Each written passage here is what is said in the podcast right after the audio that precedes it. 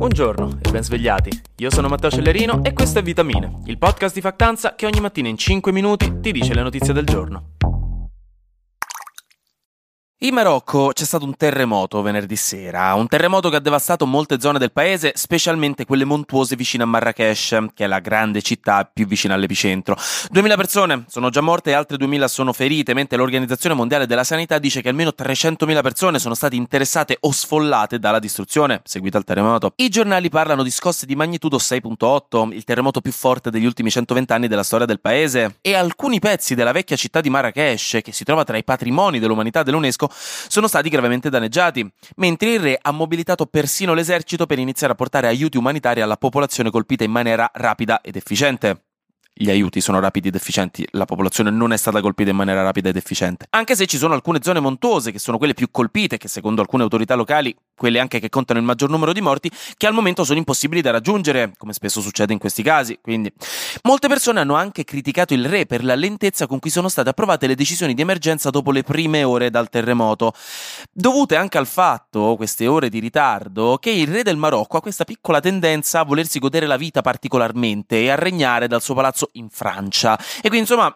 c'è sempre un po' di ritardo nelle decisioni in questi casi e la situazione per ora è abbastanza critica. Il paese ha annunciato tre giorni di lutto nazionale con bandiera a mezz'asta a partire da ieri. L'Algeria, che normalmente non si sta molto simpatica con il Marocco, ha annunciato l'apertura dello spazio aereo, chiuso da due anni, per far passare gli aiuti umanitari, mentre paesi come Stati Uniti, Israele, Francia, Spagna e Italia hanno offerto aiuti. Il Marocco tuttavia non è stato l'unico posto ad avere tragedie. Oggi vi faccio iniziare il lunedì male, malissimo. Ho messo le due notizie peggiori proprio all'inizio per ricordarvi che il weekend può andarvi bene quanto volete, ma tanto il conto arriva sempre. E arriva sempre lunedì mattina, a meno che non siate gli assaggiatori ufficiali nel centro di ricerca e sviluppo della Kinder. In quel caso avete vinto la partita della vita e non posso che chinare il capo. Nessun giorno della settimana può farvi del male. Ma per tutti gli altri, abbracciate i vostri cari. Perché l'altra notizia tragica è che in Sudan da mesi si combatte una guerra politico-civile tra l'esercito nazionale e le truppe paramilitari RSF, tra due amici al governo ora diventati rivali, e a subirne le conseguenze come al solito è sempre la popolazione civile. Domenica mattina nella capitale Khartoum, un mercato bello grosso è stato colpito dall'attacco di un drone, causando 43 morti e 55 feriti. Le due parti in guerra si sono accusate a vicenda, come direbbe mia madre, ah, quindi non è colpa di nessuno. Nessuno ha fatto niente da aprile. Eppure, secondo l'ONU, sono morte più di 4.000 persone nel conflitto. Chissà che sarà successo. Infine, per concludere il segmento di politica molto estera, questo weekend c'è stato il G20 in India. E la cosa più importante è che Olaf Scholz, il primo ministro tedesco, aveva ancora la benda sull'occhio da pirata. Ed è stato bellissimo vedere le foto ufficiali con questo tizio che si atteggia a vecchio mercenario in un film con Schwarzenegger e Stallone in completo blu formale ma con una benda nera sull'occhio.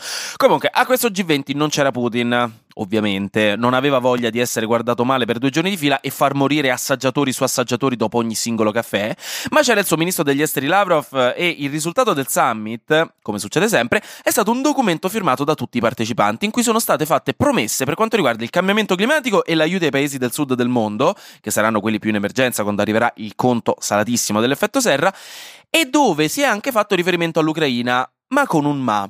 C'è stato un blandissimo riferimento al fatto che, e cito testualmente, tutti gli stati devono astenersi dalla minaccia o dall'uso della forza per perseguire l'acquisizione di territori contro l'integrità territoriale e la sovranità o l'indipendenza politica di qualsiasi stato.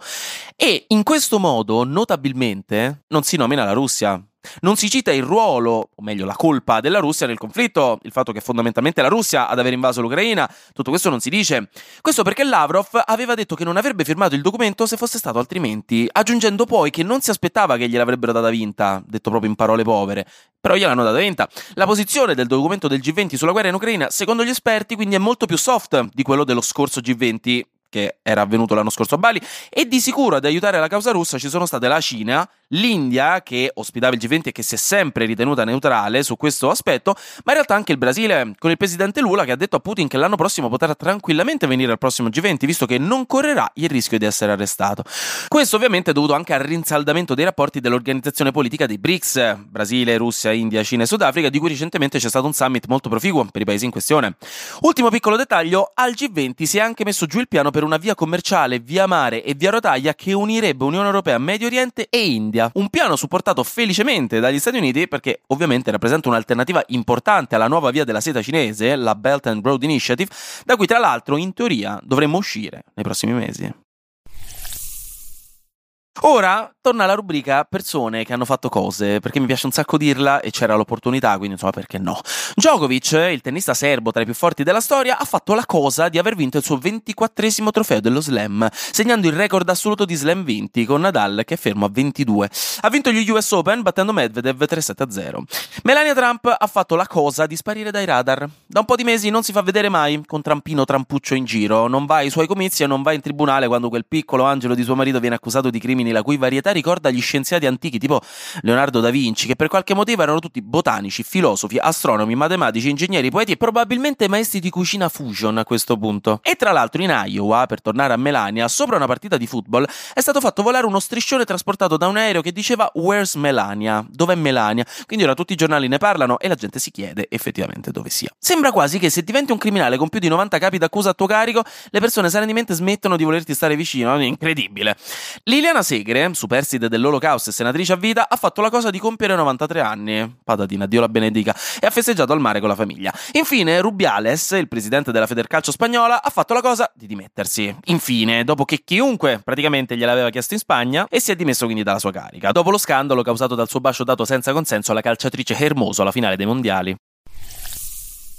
E infine, eccoci con un pop di cultura pop. NBA 2K24, il videogioco di basket più importante del settore, è ufficialmente uscito. Quindi se vi interessa, ora lo sapete, visto anche che sembra avere una modalità storia interessante ed è incentrato sulla figura di Kobe Bryant, il cui numero era proprio il 24 ai Los Angeles Lakers. Grinder, l'app di incontri gay più famosa al mondo, ha licenziato metà o quasi dei suoi dipendenti, dopo che gli aveva chiesto di tornare in ufficio a lavorare almeno due giorni alla settimana, ma visto che in questo periodo negli Stati Uniti la volontà di rimanere in smart working è altissima, dopo mesi e anni di lavoro da remoto per la pandemia, a cui moltissime persone si sono felicemente abituate, ora si stanno alzando sempre più polemiche e tensioni tra aziende che rivolgono i dipendenti in ufficio e i dipendenti che non hanno voglia di sentire Margaret del dipartimento contabile che si lamenta del nipote che non vuole studiare.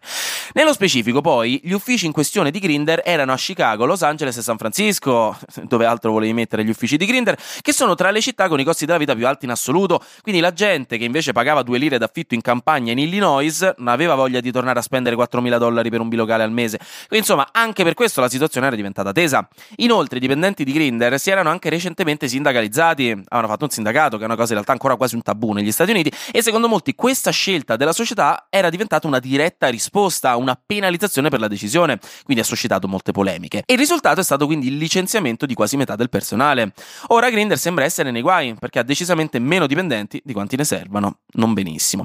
Infine, è finita la mostra del cinema Cinema di Venezia. Il Leone d'Oro per il miglior film è andato a Poor Things di Yorgos Lantimos, miglior attore è stato Peter Sarsgaard e Kaylee Spaney, miglior attrice per Priscilla. Matteo Garrone ha vinto miglior regia per Io Capitano e in caption vi metto il link con tutti i premi. Anche oggi grazie per aver ascoltato Vitamine. Noi ci sentiamo domani perché sarà successo di sicuro qualcosa di nuovo e io avrò ancora qualcos'altro da dirvi. Buona giornata e buon lunedì.